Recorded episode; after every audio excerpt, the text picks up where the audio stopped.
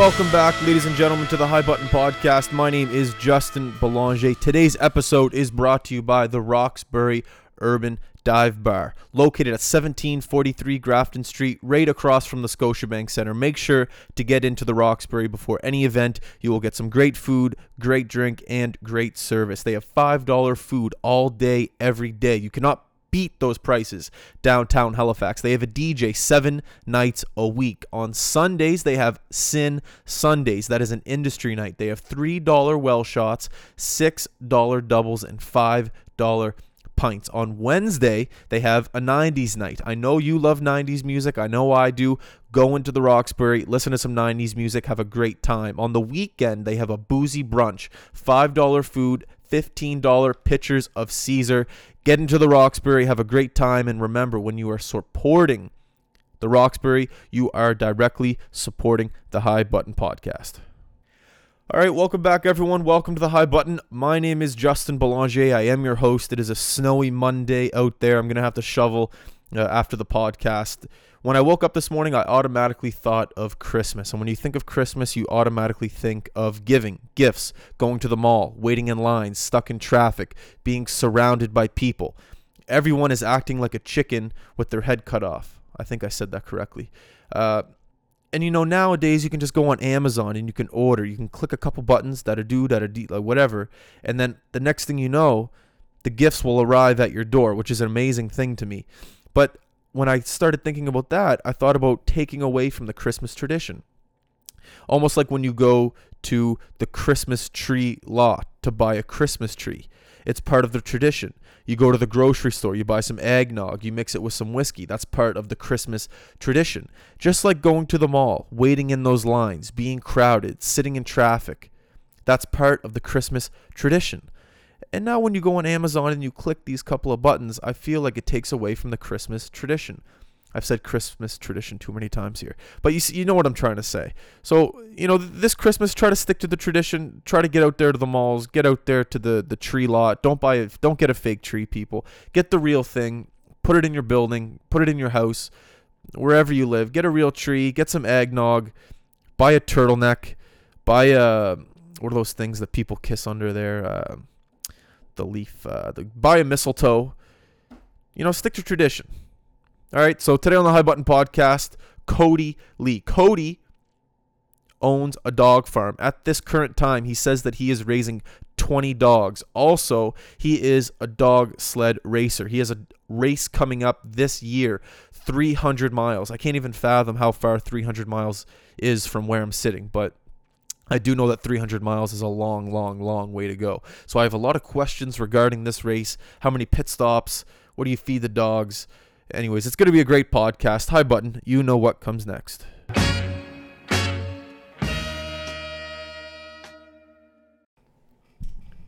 Test, test. All right, we're going. Coady, sorry about that. Welcome. Round two. Well, round two. Welcome to the podcast, man. Yeah, thanks for thanks. coming. Yeah, thanks a lot for having me. I was saying on the first round that uh, you live an interesting life. You race twenty dogs, you race dogs, dog sledding. Um, you don't come across many people that do what you do. I think it's really cool. Mm-hmm. Um, how did you how did you get into it? Uh, yeah, when I was younger, um, I just finished playing football, realized that's not what I wanted to do. Yeah. And I moved out west, taking a different path, got into volunteer work, working outside, being in the environment, saw the Rockies, yeah. Got hooked on them, came home, didn't know what I wanted to do. I was like nineteen, I think. And uh, yeah, I was like, well, I'll bike across Canada, and that maybe in that three month period, I'll figure out what I want to do. So the bike trip was the following summer. So I had this whole winter gap with nothing, and I needed to pay for that bike trip. So I got a job as a dog mushing guide in the Rockies with no experience. So I just got lucky. They were kind of desperate for a guide. So I, uh, yeah, two weeks after I got the job, I was in Lake Louise. I was learning how to dog mush, and then I spent four years at that company uh, working for a friend and looked after the dogs in the summertime, and then uh, started my own dog sledding company in Yellowknife for the past three winters, and then got into racing more recently because now I own my own dogs. Yeah. And realized that I like racing. I like a lot different, more aspects of racing than I did the tourism, at least full-time tourism where you gotta own all the dogs. Yeah. So, uh, Yeah, I just I was able to get out of I had an opportunity to get out of the tours, um, like a clean cut, adopted out a lot of dogs as pets that I had as working dogs. Yeah. And then I just kept my main racing team, and that's what I got now. So. I want to talk about the biking across. Like, you caught me there. Like, talking about a thumbnail to start a podcast. Yeah. Biking across Canada. Yeah. Yeah. Yeah, I got into... Uh, Just bring the mic a bit closer. I'm sorry. You gotta, yeah. They're not the best mics. Yeah, so I was um, working for this company teaching kids about bike mechanics yeah. and, like, traveling by bicycle. And after I'd worked there, I was just hooked on biking, and like I still had, I still didn't even have my license when I was like nineteen. Yeah. I avoided getting my license because I figured a car was going to tie me down. If I got a car in Halifax, I never leave Halifax. Yeah. So I just waited, and yeah, then all of a sudden I was like, well, let's bike across Canada. And Did I you go a, with anyone? Yeah, I had a buddy. We started the idea, and then by the time we started the trip, there were ten people that were biking with us. That just met you along the way type thing? Uh, a couple of them met us along the way. Uh, most of them we knew, though, like before the trip. Yeah. And they actually came. We started on the West Coast in Tofino, and we biked all the way to Halifax. So so how does that work schedule-wise? Like, what time do you start biking? How long do you take a break for? What time do you go to bed? Where do you sleep? Mm. Yeah, so with the bike trip, uh, we were pretty laid back. Like, we didn't have any set things that we had to see or mm. do.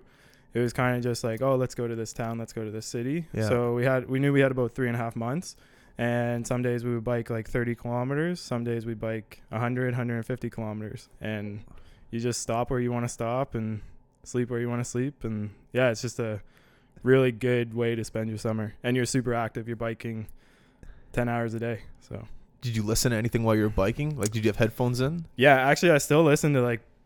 Well, when I was biking, I was always listening to, like, uh, I don't know, like house music with just like a steady, constant beat, because yeah. you're just constantly pedaling. Like, yeah. And the beat will be the same. Also, you pedal to the beat. Pretty much, yeah. And you like you just zone out because you're on the bike for ten hours. Yeah. And then now it's funny because with dog mushing, it's like the same thing. I'm back into listening. Well, I listen to anything because I'm on the sleds so much. Yeah. But like I still listen to a lot of like house with just steady steady beats, and but I listen to like country and rock and everything. So that's awesome. Yeah. And the fact that you transferred that over, because like when you were telling me on uh, when you messaged me three hundred miles, yeah. I was trying to look up like what's three hundred miles. Like uh, that's that's a long distance. That's a lot lot of kilometers. Yeah. Um you know, essentially, how how do you How I don't do even know it? What I'm trying to ask here, but how do you do it? How? Yeah, well, that, that's essentially the question. But yeah. okay, yeah, sure. Let's just go with how do you do it. Well, like if if you want to, well, you you got to train your dogs. Like when I start out in the fall and I start training, I'm yeah. taking the dogs on five mile runs, and that's all they're capable of at that point. Yeah. And then you just slowly work them up and up and up. By the time I get to the race, like they'll be able to run, you know, eighty, one hundred miles at a time. Yeah. And then during the race, it's just a matter of what your race schedule is. So you might run like sixty miles, rest five hours, run sixty miles, rest five hours. Every schedule is different depending where your checkpoints are along the way. Okay. But um, yeah, it's it's like three days spent on the trail. It's uh, it's cold. You gotta be very prepared. You gotta know where you're stopping. Yeah. Um, you gotta like ship out, because you don't carry three hundred miles worth of dog food on your sled. Mm-hmm. Like you ship out um, like to each checkpoint a drop bag. Yeah. So you pull in the checkpoint, you get your drop bag. You can stay at the checkpoint and camp, or you can keep going. If if your schedule says you got to keep running for another hour or whatever, you can camp out on the trail. So you have a tent, everything set up? Uh, I don't use a tent.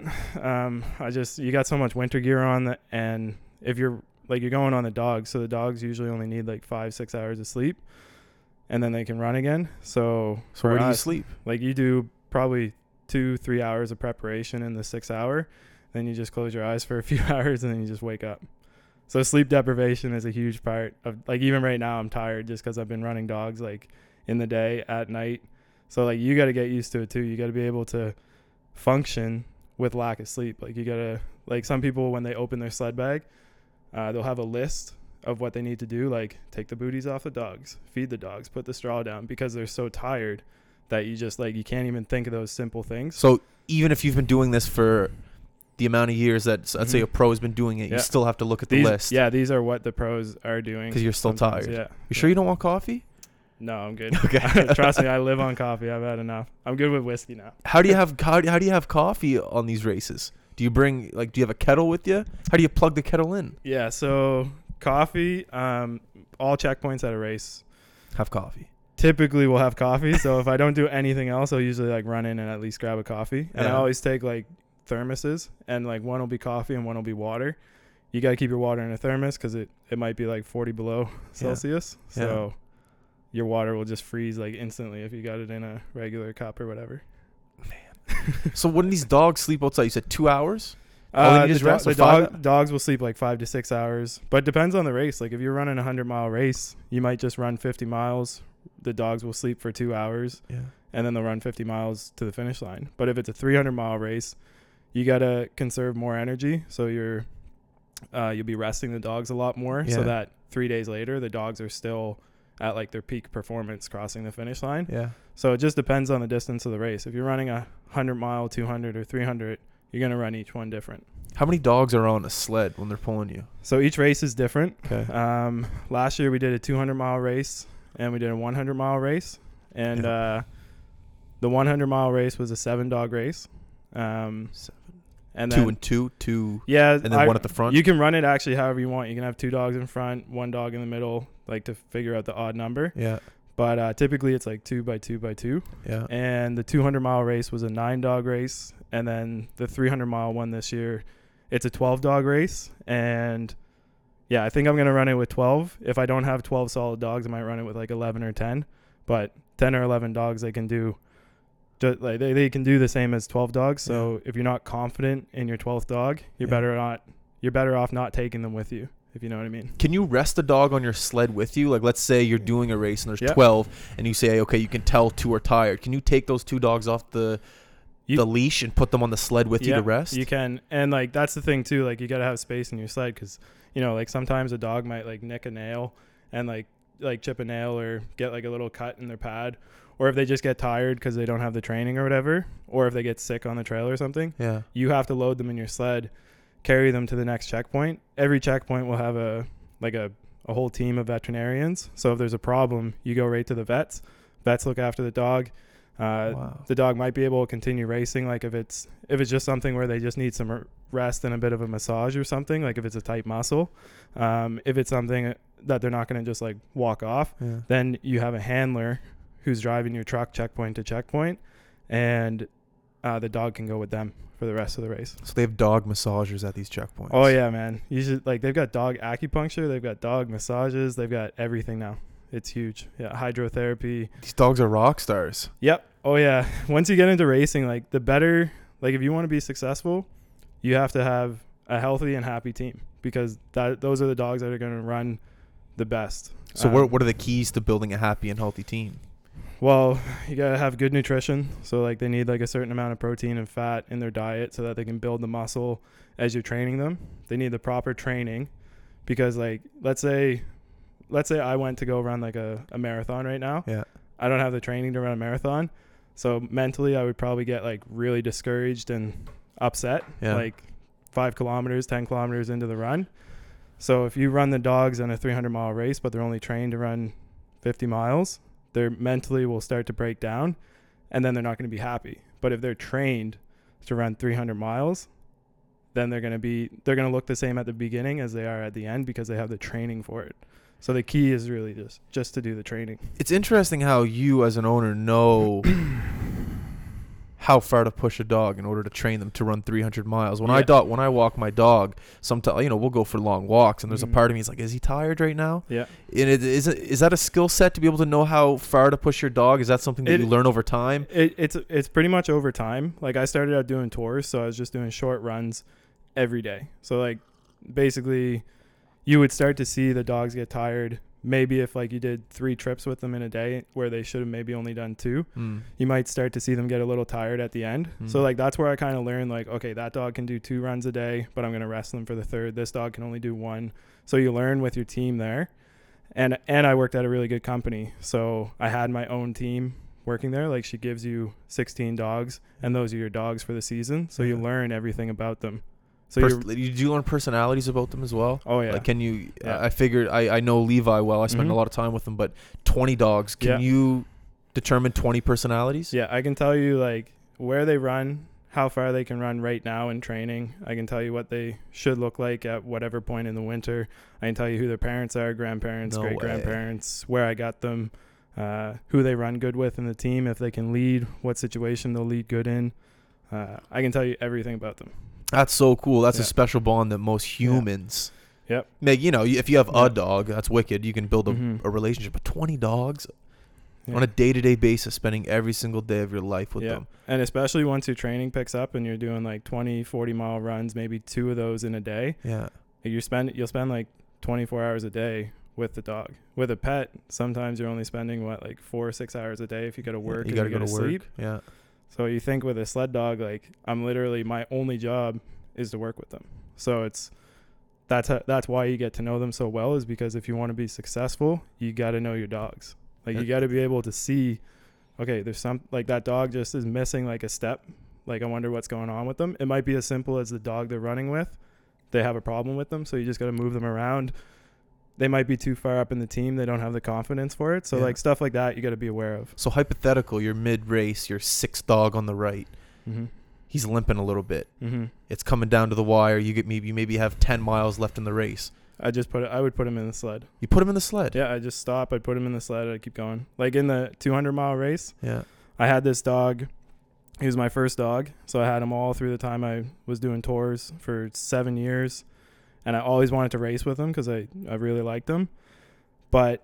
Like four years ago, he had a small shoulder injury that he healed up from, and I never saw it again. How old was he?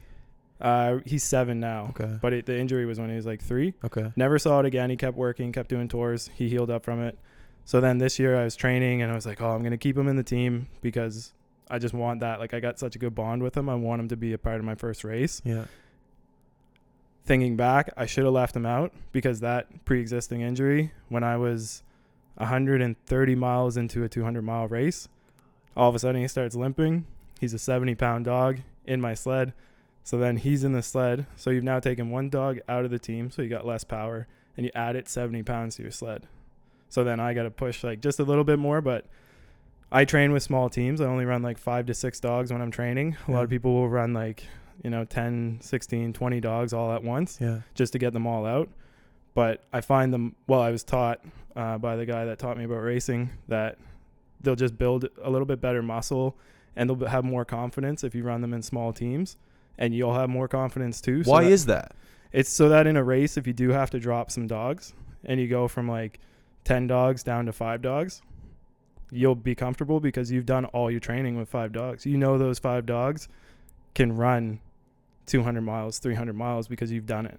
A lot of people will get down to five, six dogs and they'll be like, oh, I've never done this. Yeah. And they'll just drop out. But if the dogs are trained that way, yeah, it's not like you're carrying five dogs in your sled because at the checkpoint, you've given that dog to your, your friend, like your handler, who's looking after your your truck and driving checkpoint to checkpoint. Okay. So, yeah, it's it works for me. Um, also, I find if I do bump up the number of dogs when I'm training, they go too fast. And if you're training too fast, you'll cause injuries in the team. So mm-hmm. you got to keep them at a certain, like, like eight, eight and a half miles, like nice and slow and steady in order to prevent injuries. At what age do you start training? Uh, so one year old, like, so there's first winter, second winter, third winter, first winter, harness break. Don't really do anything with them cause they're still growing.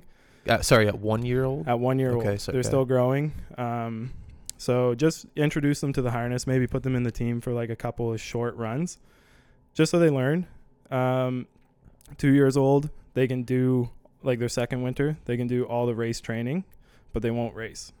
Because racing, you push a little bit more, so the dogs need to be mentally tough for that. Cool.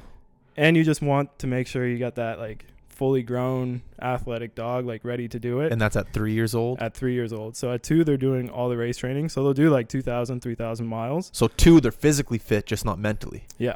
Cool. Pretty much. And then at three, I find if you can wait till three years old, and this is what I was taught, is at three years old, that dog's ready to race. And if you race them, if you wait till three years old, that dog will continue being a sled dog, um, like a lot longer. Like at ten years old, they'll still have the mental like drive and enthusiasm to run. Whereas if you start them younger, like at two, then sometimes at like five years old, that dog will already be like, okay, I'm kind of over it. And then you'll retire them and they'll be a pet. So, interesting. Yeah.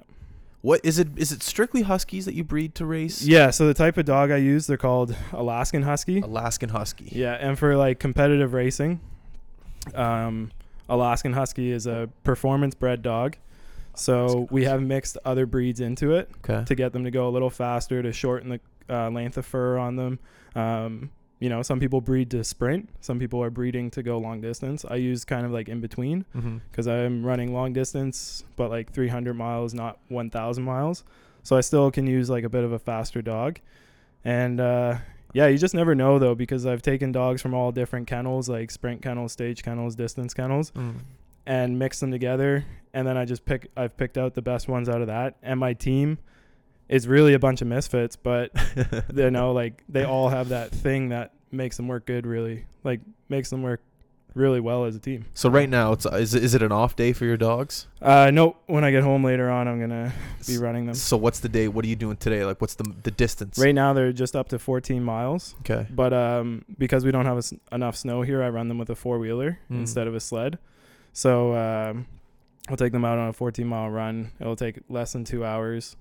Um, and yeah, and that's pretty much it. And then I might free run them as well. Like just let them, yeah. uh, chase the quad, but just for a little bit, like as a, a warm up and then again, as a cool down. Yeah.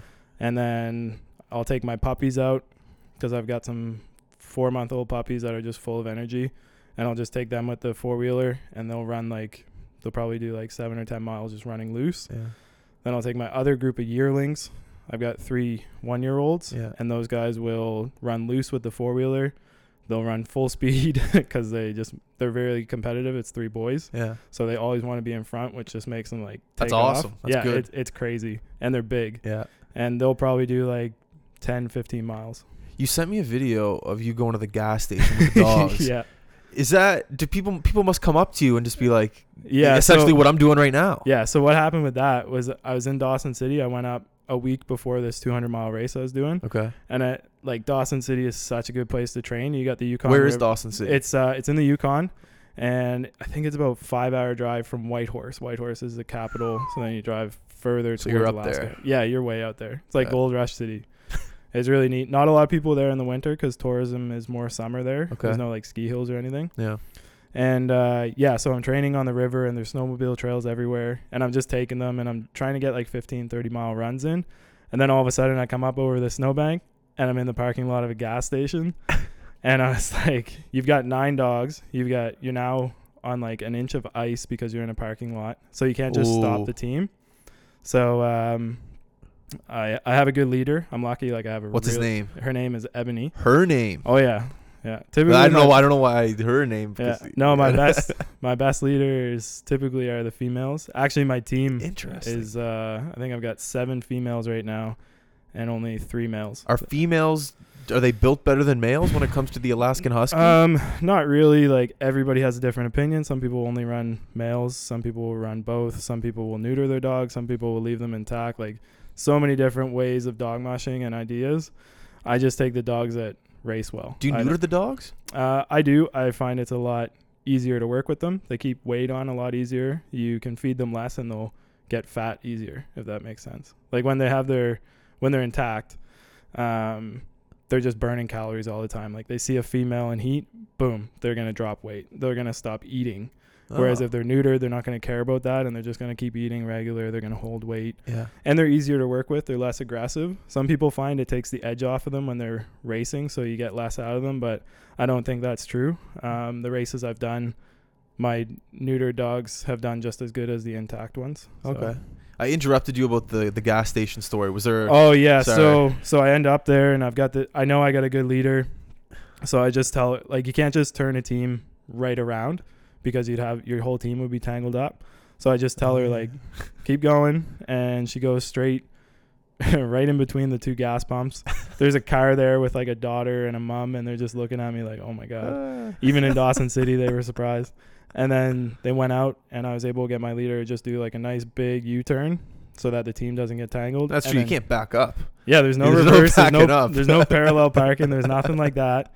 And, uh, yeah, so then I was able to just get her to go back over the snowbank, and we run into stuff like that all the time. Like, we were on a property with loose dogs, that like ran at the team, and the, but oh. they're like the team is good. They're they're trained, so they. But they you must going. come across some incidences where the things got tangled, the ropes got tangled, right? Um, you know, I've never had too many problems, and it's because I spent so many years doing tours that I just learned how to get out of stuff quick and like avoid stuff. Yeah. The key is to just see it coming and avoid it. Like, so, okay. So you know what's going to cause tangles, so just don't put yourself in what those situations. What causes tangles? Just like if you run dogs that don't like each other too close together and you have to be in a tight situation where you're stopped or something, they might go like try to get at each other.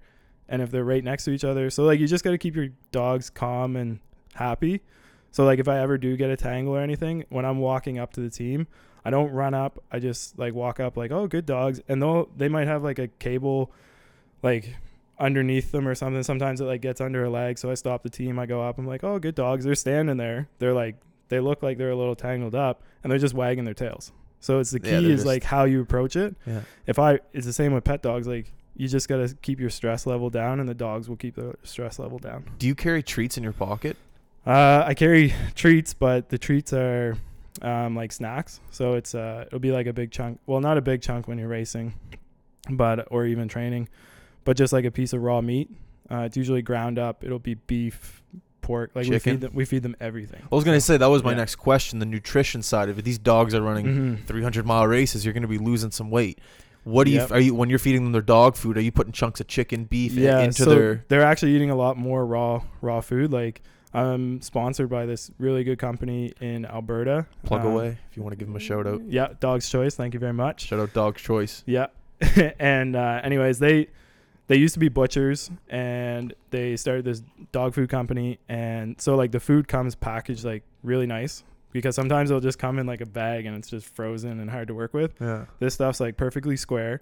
You take it out of a cardboard box. It's then in a vacuum sealed bag. Oh, sorry, what is it though? It's it's ground up meat. Ground, but yeah. for humans or for for dogs? It's dog quality. Okay. But like it's it's not far off from human quality either. Okay. Like it's good meat. You can't feed the dogs bad meat because they'll get sick. So like it, it is good meat. Um, it's just there is a big market for dog mushers. So out west you can have a raw food supplier like that that can sell pallets of fifty pound blocks of meat, and the best one I used last year was Deluxe, and it's like crazy. It's Deluxe. Bison, beef, beef fat. It's uh injected with blood, so instead of packing it with water they put blood in it, and oh. yeah, it's got tripe, which is like cow stomach. It stinks. The dogs love it. It's good for them. And uh, you can get chicken, you can get whatever. You can get pure beef fat. So man, I'm telling you, some dogs, I say most dogs, not most, but some dogs. I think I think nowadays most dogs live better than humans. Yeah, like I eat Mister Noodles all winter, and the dogs, the dogs are basically having like a steak dinner, and I'm eating like my cup of noodles on the back of the sled. I was like, well, it happens all the time. Like I'll be at a bus stop and I'll see like a dog drive by in a Range Rover, mm-hmm. sitting in the passenger seat. I'm just sitting there like, yeah, I'm pouring in the in the soaking yep. rain. Yep. Levi, man, my parents, my dog, spoil mm-hmm. him. He gets a new toy every weekend. Yeah, but that's good. Like when I when I retire dogs out as pets, yeah. like people are like, oh, like it, is it okay? We're gonna like bring them inside, and I'm like, that's what I want. When I when they retire and they adapt to being a pet, like they love what they do. Like they don't, like good sled dogs love what they do, and when they're ready to retire, they're ready to retire. They typically don't want to be pulling a sled anymore. They just want to cuddle. Yeah. So like I want you to bring them inside. I want you to turn them into a big baby, like dog mat, give them their own room, like feed them whatever, snacks all day. I don't care. Mm. Just I just want them happy and I have a lot of attention. Is there anything that you don't like when new people come around your your sled dogs? Like mm-hmm. I, I almost feel I'm thinking of a police dog, how I know some police dogs, they don't want people to go up and pet them on the head. Or, you know what? Is there like, anything like that with you? I'm, al- I'm always with them. So as long as I'm around, people can come right up and just ask me, like, can I pet your dogs? And you can because they're all friendly. Any they, rules, though? Like Any rules? Any, I don't know. Nope, not really. Because no? I don't train them to, like, sit and stay and don't jump up. Like, I don't really want them to jump up, but if they do, I don't, you know, I don't get mad at them. Okay.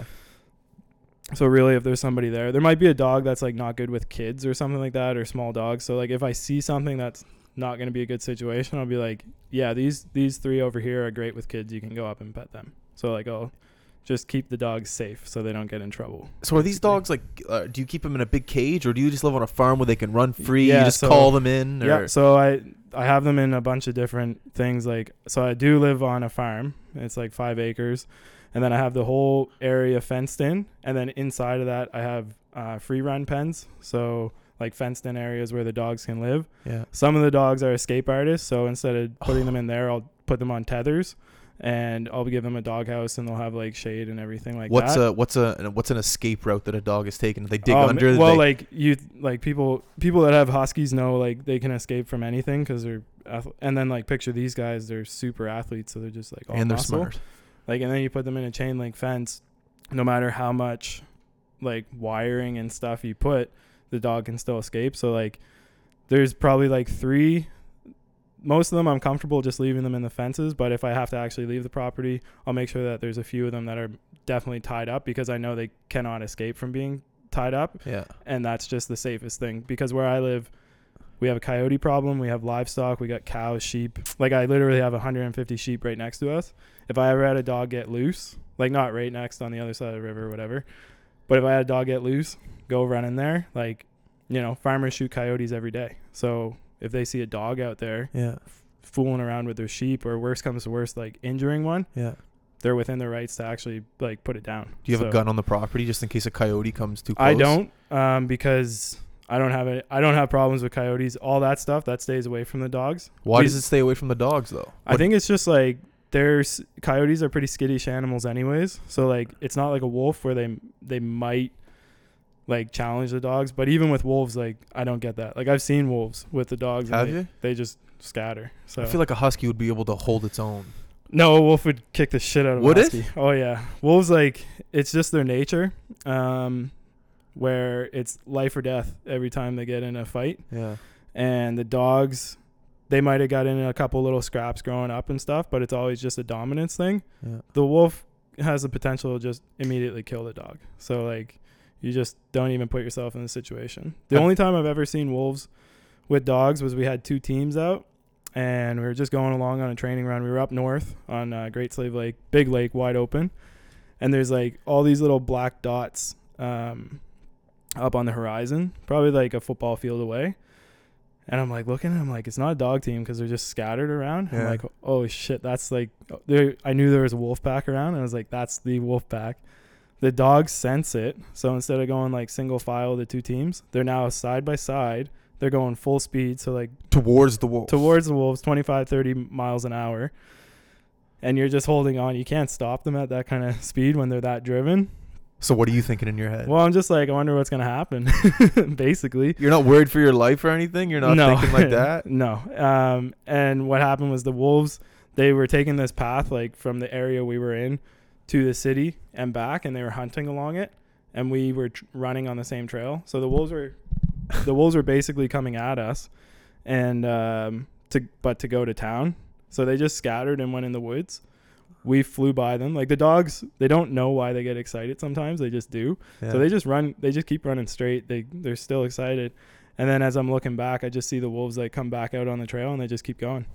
So they just kept going. There's they like don't. a respect factor. It's kind of just like they don't care. Like they're they eat like squirrels and, you know, any little like rabbits and little animals oh. they can. The dogs, like, it's not a territorial thing or anything like that. Like they just know that it's not a threat. Yeah. So it's just not in their nature to chase down a, a dog team. You ever see any bears in Nova Scotia or just in Nova Scotia? I've never. Well, I've seen bears. Like I live on the one side is sheep. In front of us is cows. The other side is blueberry farms. Okay. So we got a lot of bears where we live. And uh, I haven't seen any with the dogs there. There's a lot out west. Yeah. Out west, I've seen just with the dogs loose. And on some training runs, I've seen uh, black bears and brown bears. And then I've only ever seen one grizzly bear. And I had we had two teams we were training in northern B C. And uh, we come down like a cut block on the edge. And there's this, like, grizzly bears are giant. Like, it just looks like it's like, it looks like it's four times the size of a black bear. They're they're not. They're only like two two times the size. But it's just this huge brown blob down in the middle of the chopping. And it's just eating something. So we stop and we just watch it, and we're like, well, I wonder what's going to happen. He just stays down there. So we just stay on the logging road, and we just keep going. Just so, minding your own business. Yeah, just mind. That's typically most times you run into wildlife. Like, you, just, they're just doing their thing. You're doing your thing. So don't provoke anything, and you'll probably be fine. And like, be safe. Like, carry a bear banger. Uh, one smart thing is like my buddy will put uh, bear bells, which are just like little bells yeah. that you're supposed to wear when you're hiking. He'll yeah. put them on his gang line so that when his dogs are running, it just sounds like, well, it sounds like jingle, like jingle bells almost. Oh, yeah? But that keeps wildlife off the trail. The worst thing with dogs is actually moose, because moose, when in the winter, they're walking, picture them walking through all those deep snow trails. Mm-hmm. Like, it's hard on them. So what they want to walk on is the dog sledding trails, because they're hard packed. We pack them with snowmobiles. So they get up on our okay. trails and they're walking along at night. We come around a turn. Like, I haven't had it happen to me, but it's like, it's pretty common practice. And there'll be a moose there. And like, you basically got to stop your team, hope that the moose doesn't charge, because they'll come into your team and they'll just start stomping around. And like, man, thousand pound moose, they can injure a dog really quick. Yeah. So that's where the, the noisemakers come in handy, because the moose will hear it and get and off. Just get trail. Off. Yeah. Have Tip- you ever? Ha- Sorry, you keep going. D- typically, you don't have an issue though. Like, I've never seen a moose with a dog.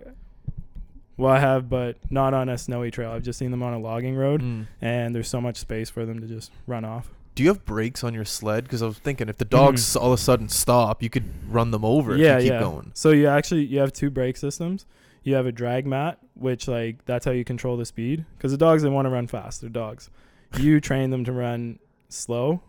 So you do that by just stepping on the drag mat, and it's just like a gradual friction. Okay. So that'll slow them down to the speed you want. And then once they're trained, they'll just run at that speed. You don't even really need to use the drag mat. Um, and then in front of that is this big, like, it's a bar and it's got teeth on it. So when you press on it, they drive into the snow and ice, and that will actually stop you. Like, I can stop a twelve, fifteen dog team, whatever. Oh, can you? And then I also have snow hooks. As long as the snow is good, like, if there's no snow on the ground, you can't stop your team. If there's uh, all soft snow, you can't stop your team. You also have anchors, which are attached, like they're a big snow hook, and you put those in the ground and you press them in and they'll dig right in. So if you need to go to the front of your team, like off of your sled, yeah, put your anchors in. Can dogs ever run on ice? Like, I think you just said you ran on a lake once. Oh yeah. Well, like the lakes are usually used to usually have like a nice snow trail on them. Okay. Um, but can their paws grip on ice and get going? They can. Like, this is where like I booty, like we use booties, like just cotton or uh, that like Dura brand or whatever, Cordura. Okay. Um, booties on each dog's foot. They last about fifty miles, and then you put a new one on. So every foot of every dog for every mile that you do, okay, you go through a lot of booties, because wow. you put holes in them or whatever. Yeah. So then when you get on ice, if you're in it, like, you know you're going to be on ice and you want the dogs to have traction, you might take the front booties off or all four booties off, because the nails on the dogs and even the pads, they'll grip a bit better than just the Cordura bootie. So what's one thing maybe that people just wouldn't know? About, like, know. And every day, like, I think I've asked some pretty good questions, and yeah. you've given some great mm-hmm. answers to to a, a day in the life of you. But what's something mm-hmm. that most people maybe wouldn't know? Maybe the toughest part about your job that mm-hmm. most people just wouldn't know. I think the biggest thing I run into is just people don't understand. Like, it's not just that it's a breed of dog, and you train them to go in a harness, and then you show up to a race. It's it's the breed of dog. You introduce them to a harness. And then it's mile after mile of physical training, just like you go to the gym or just like you train for a marathon. Yeah.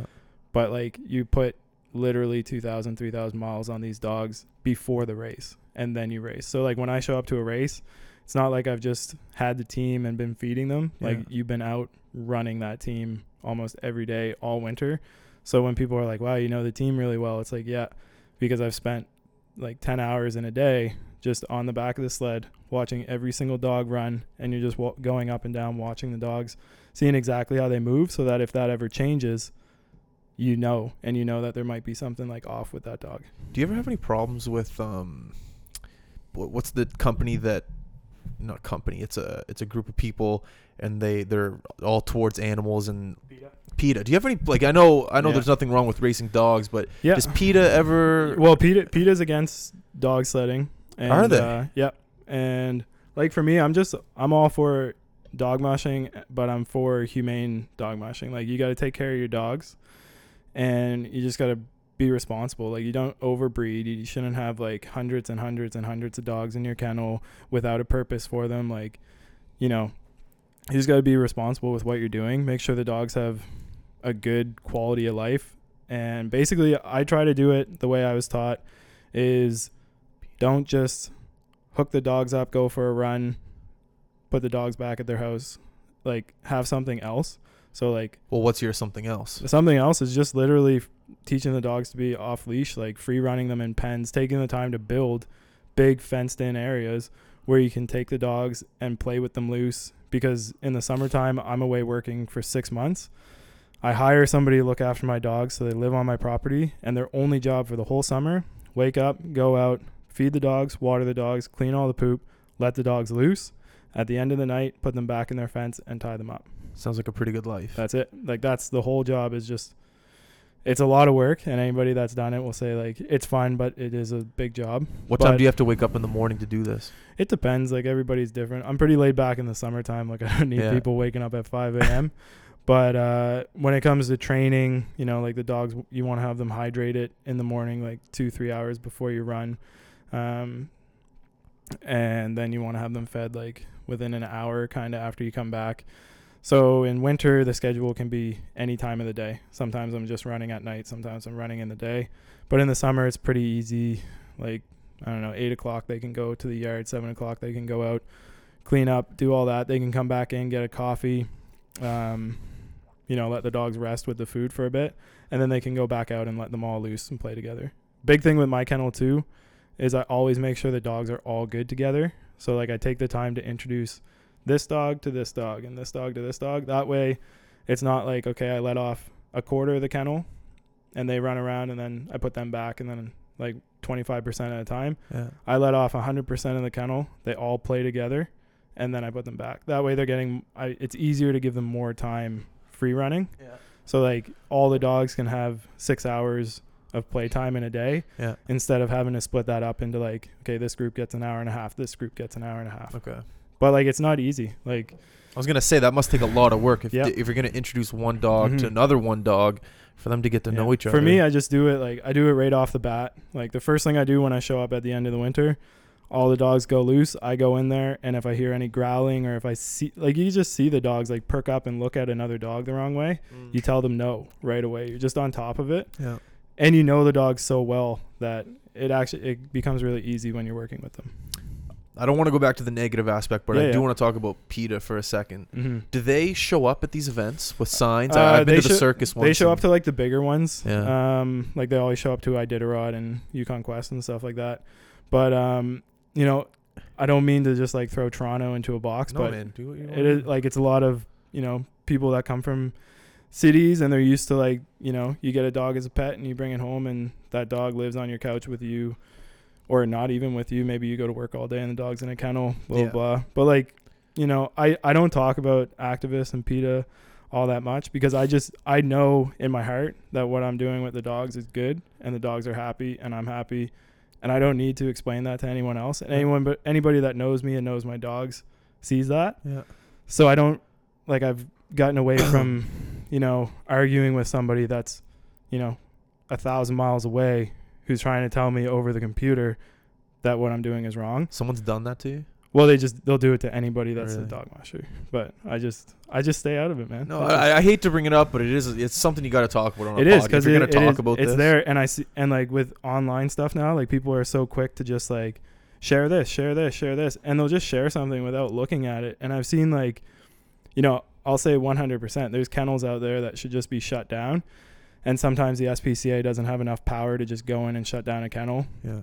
Because the dog, like, like, like if there's a death or the financial problem, the dogs don't have the money to be looked after properly. Uh-huh. Yeah. Somebody should go in and take them out of there. Yeah. And I find sometimes there's not enough law to do that. But like, I'm a part of a couple of different like dog mushing coalitions where we have to follow like a certain practice and stuff like that. You have to get vets to sign off on it and get the S P C A to come to your kennel. And, uh, but like we do it anyways, like the dog mushers that are in this coalition, they're already doing that. It's not like they joined it and then changed their kennel. Okay. It's like, this is just how you dog mush. There's just some people out there that for whatever reason, you know, it could be money, it could be just laziness. It could be however they ended up with a bunch of dogs and they don't know how to look after them. But those, those are the people that always end up online. But then sometimes people will just see like a kennel of dogs in a certain situation. So like maybe I just fed it. Maybe I'm feeding the kennel and all the dogs are getting really excited. Somebody takes a video and they're like, oh my God, look at these dogs running around, barking in circles, jumping on the fence, stuff like that. And it's like, yeah, but I'm going around with food. Yeah. Like I'm feeding we'll put my some dog. Dark music in the background yeah. and like yeah. make it and look like, like it's a, you know, and sometimes it's justified. It's just sometimes when I actually sit and like, if you mute the music and you don't pay attention to the subtitles and you actually just look past all that stuff and you look at the dogs in the video, like they're barking, wagging their tails, they're being pet, there's somebody out there working with them.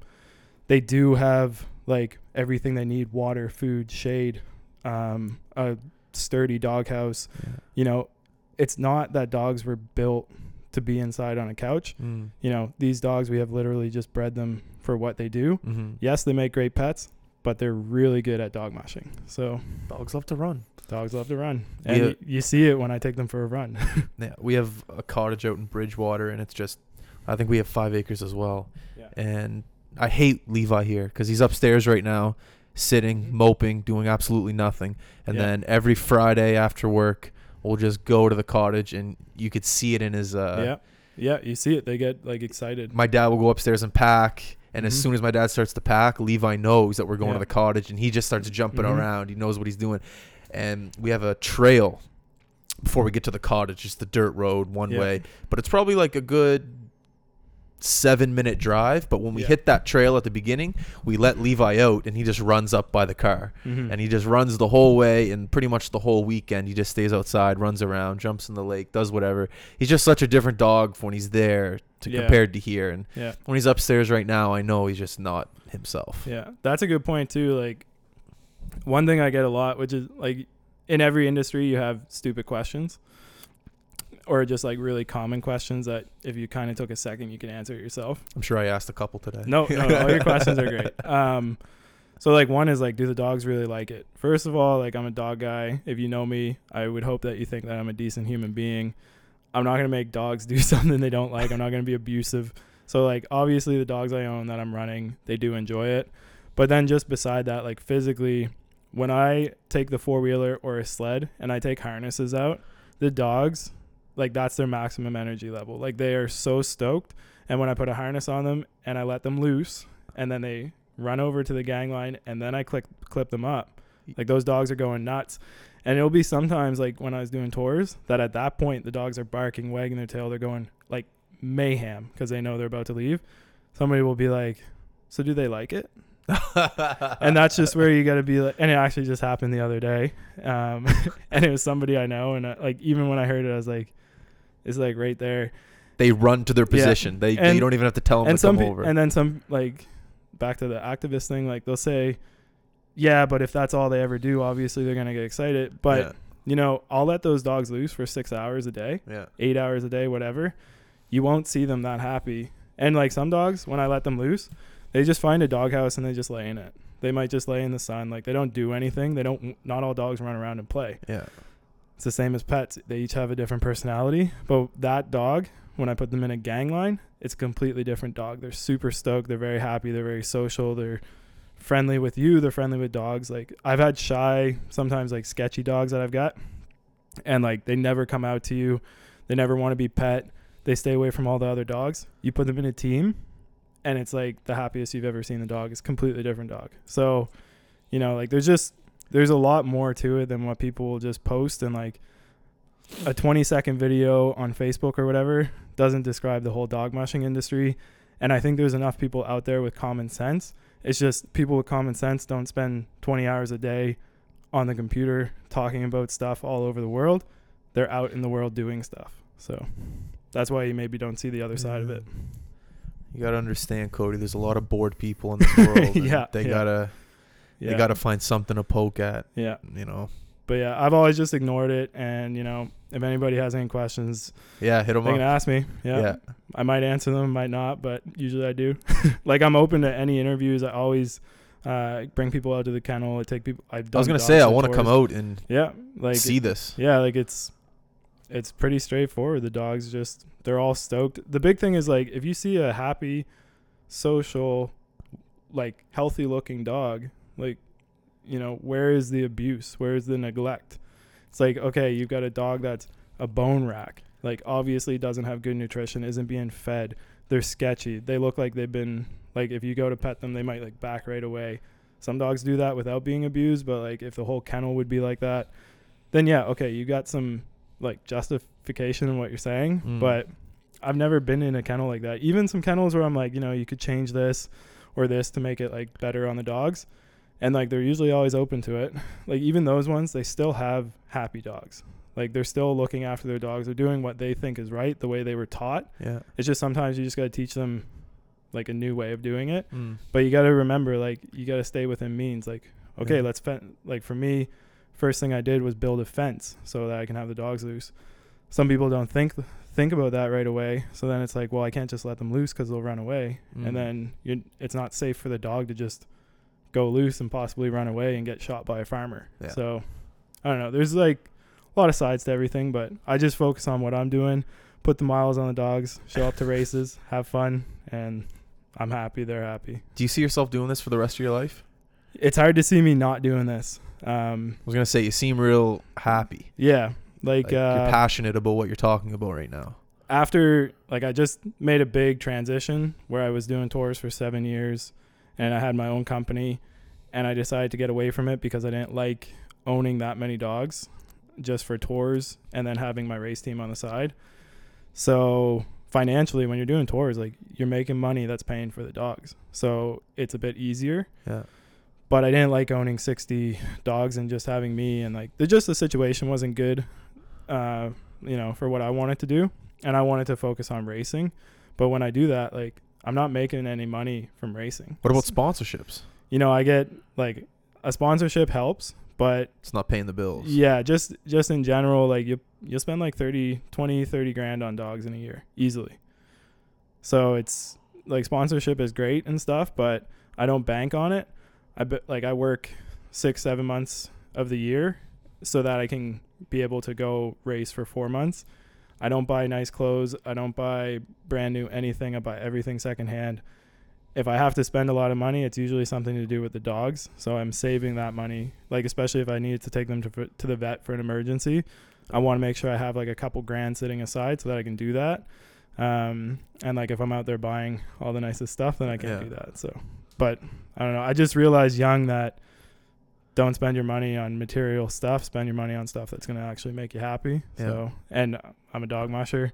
Yeah. It's the easiest way to spend a lot of money is be a dog musher. When I was younger, I always thought to myself, you know, I, I want to be rich. I want to have the Lamborghini. I want to have all that. And when you get older, you start to realize what makes you happy and what, yeah. you know, it, you need to have a struggle in life every day in order to push forward. And now yeah. I'm twenty-six years old, turning twenty-seven. Your mm-hmm. perspective on life has changed. Yeah. I still, you know, I like clothes. I'll buy something yeah. nice, but my perspective has changed on what really makes me happy. Yeah. And it's not nice clothes. It's not fancy restaurants. It's not materialistic things. It's experience. It's well, it's good conversation. I love yeah. this podcast. Like, right now, mm-hmm. the fact that, you know, we met up and we're able to talk about this, yeah. I'm in my element right now. Yeah. There's nothing else I'd rather be doing than yeah. talking to you sitting right yeah. now. And you can see it with people too. When yeah, they're doing God, what they yeah. love, you can just see, you see the difference between, like, somebody doing what they're passionate about and somebody that's just doing the nine to five. They've got the same, they've all got the same complaints. They've got the same problems. Yeah. You know, you got to do what you got to do. I've worked my share of nine to five and, um, you know, been in situations where I wasn't happy too. And sometimes you just got to do it because you got to make the money or whatever your situation is. But, uh, when it's possible and the opportunity's there, like, you should really pursue what makes you happy. Do you think if you started a business in a climate where it snowed all year round, that could help a business like that you're in? Because oh, it doesn't yeah. snow here all yeah, year round. Like, I did, Nova Scotia, I've always just come back here with the dogs in the summer just because I'm from here and I love it. Yeah. Like, my family, my friends, and it's nice in the summer. Like, that heat is beautiful. Great. The June, dogs July, get August. A summer coat. You know, it's a good climate. But what if you lived in the Yukon? But in the Yukon, you know, they're still getting summer. But there's it's snow more, on the ground. More expensive. Um, I might not have the same type of work that I have here. Um, I would love to go up to the Yukon, to be honest. Like, I lived in Yellowknife for three years and I loved it there. Like, yeah. I'm a guide. I do fishing, dog sledding, whatever. You bike, ever ice fish? Tours. Yeah. Yeah. I want to try that this year. Yeah. We, uh, we ice fish in the winter, but you don't catch as much. Whereas in the, su- like in the springtime, you catch like a hundred fish a day. Yeah. So ice fishing is okay until you get cold and you're like, ah, I'm done. Yeah. But yeah, it's good experience. Like, it's so cold up there that you drill through over four feet of ice to get to the water. Four feet. Four feet. That's like. That's that. You got a drill that's four feet long. So you they well the uh, auger ice auger it has an extension so that it can go down. Then the extension will push it down that extra bit. It's crazy. Yeah. Yeah. It's a different world up north. Like, I love it. It's just. Isn't it? It's got to be. I've got to be able to afford to live up there, and it's going to fit with all of my everything going on. And right now this works. Live here in the off season. Yeah. Travel for the dogs, like travel for the racing and stuff. One so. thing I think that is awesome with guys like you and I is that the fact that you find a passion mm. before the age of thirty, yeah. I think that's a great thing. Mm-hmm. I think that's a rare thing. Yeah. I think a lot of people know what they want to do, but just don't have the balls to do it at this point. Yeah. So I think if you're below the age of thirty, know what you want to do and can work towards it. Because mm-hmm. the way I look at what I'm doing, and I'm sure what you're doing, you know, most people want to retire at sixty. Yeah. I want to do this until I drop dead. Yep. And I'm sure yeah. what you're doing, the exact yeah. same thing. You're not looking for a retirement plan. I don't have plan. a retirement plan. I don't get a pension. I spend all my money I ever made into the dog sledding. But if I died tomorrow, I'm happy. Yeah. So, and I, I just like, I don't want to. But you have time is what I'm trying yeah. to say. And, I, you know, if I all of a sudden I change my mind, I can do, go and do something else. So. And the experience that you're gaining right now mm-hmm. through all of this, through the travel, through the training of the dogs. Mm-hmm. Isn't there good dog breeders in Nova Scotia? There's, That's what my mom said. There's a lot of good dog breeders uh, in Nova Scotia. Like, you see a lot of good pets coming out of here and stuff. Levi's from Cape Breton. Yep. Um, and, like, I know we've got pets over the years that are great from different breeders and whatnot. It's just, like, and it's the same thing. Like, usually a good breeder is doing it because they just like having the dogs around. They like the pets and, like, they like that they can make money off of what they enjoy. Yeah. So, that obviously, they're going to just do that. Like, they get to be with dogs, and then I'm sure it's hard to when they have to do sell the puppies. Anytime mm-hmm. I got to let a dog go as a pet, like, it's always really tough, but it's what you got to do. Yeah. So.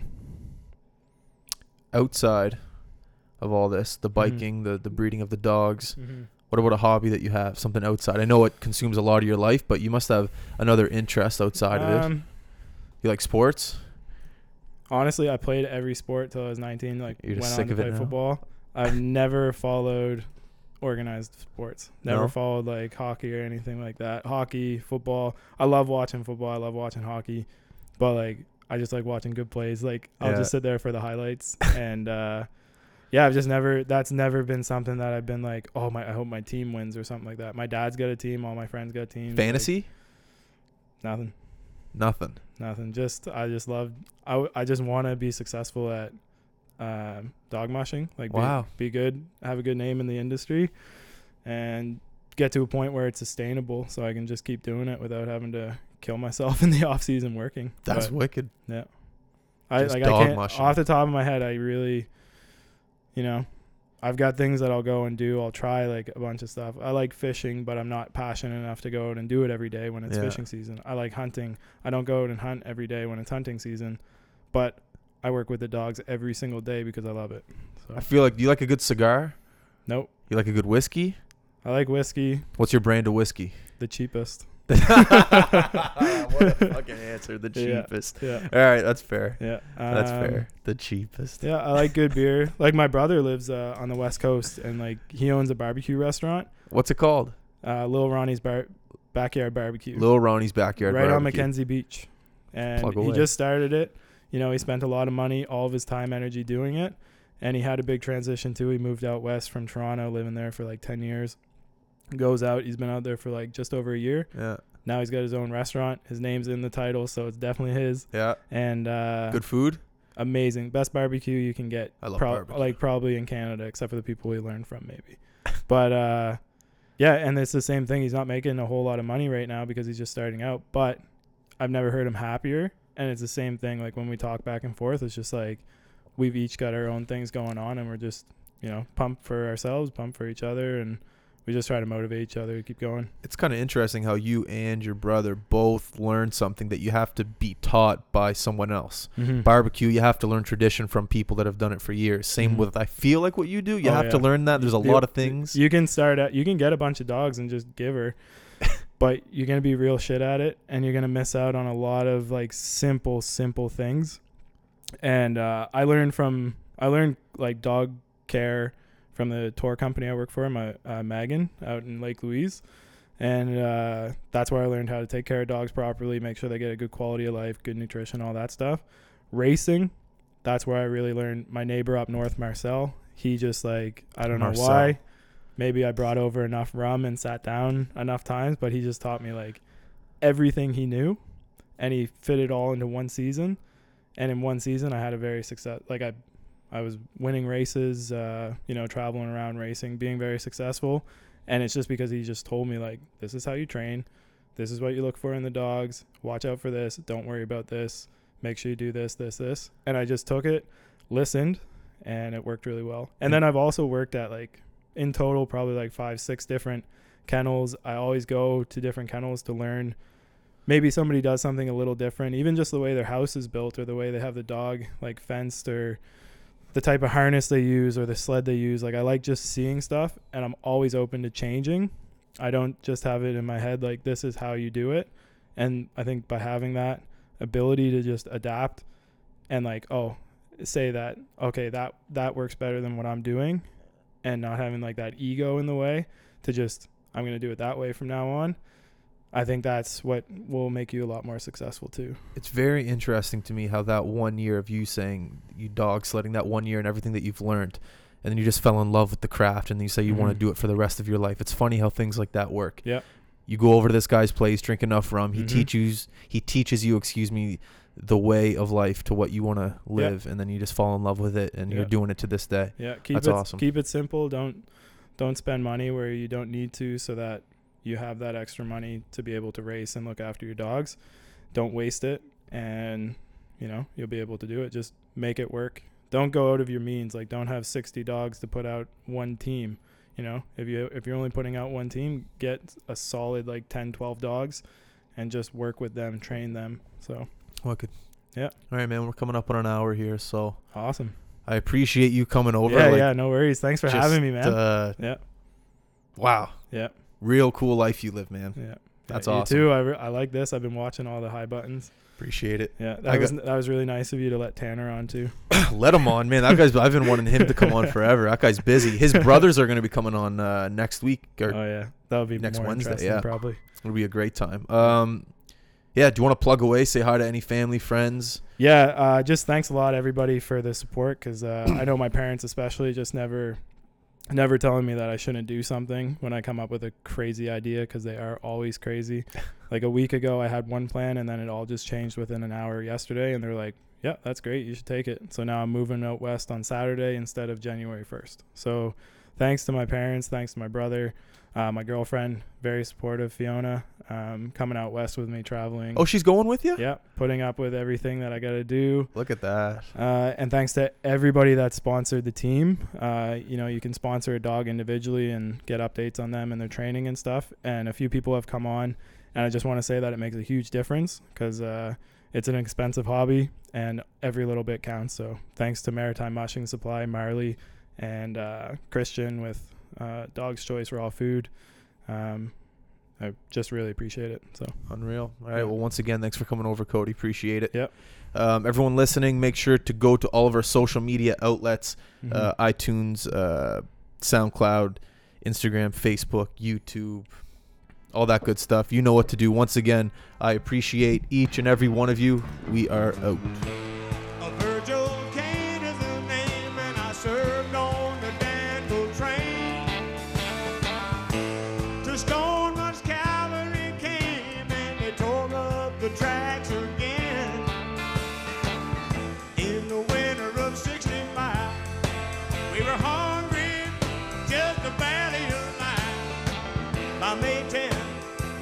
It fell. It's a time I remember oh so well. The night they go Dixie down, when all the bells are ringing. The night they go Dixie down, and all the people were singing. They went na na na na na na na na.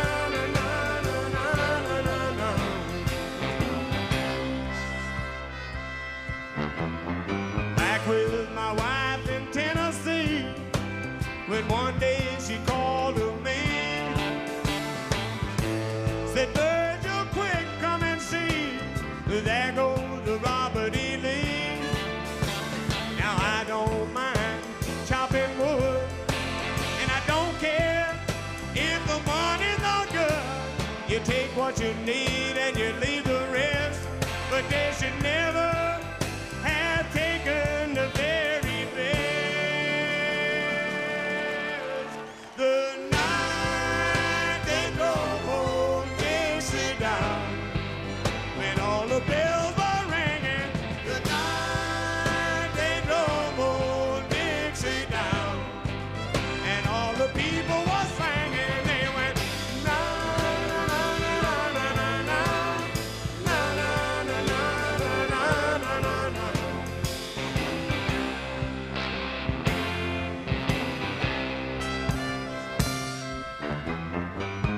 Like my father before me, I will work the land, and like my brother above me, who took a rebel stand, he was just eighteen, proud and brave, but a Yankee, a lady.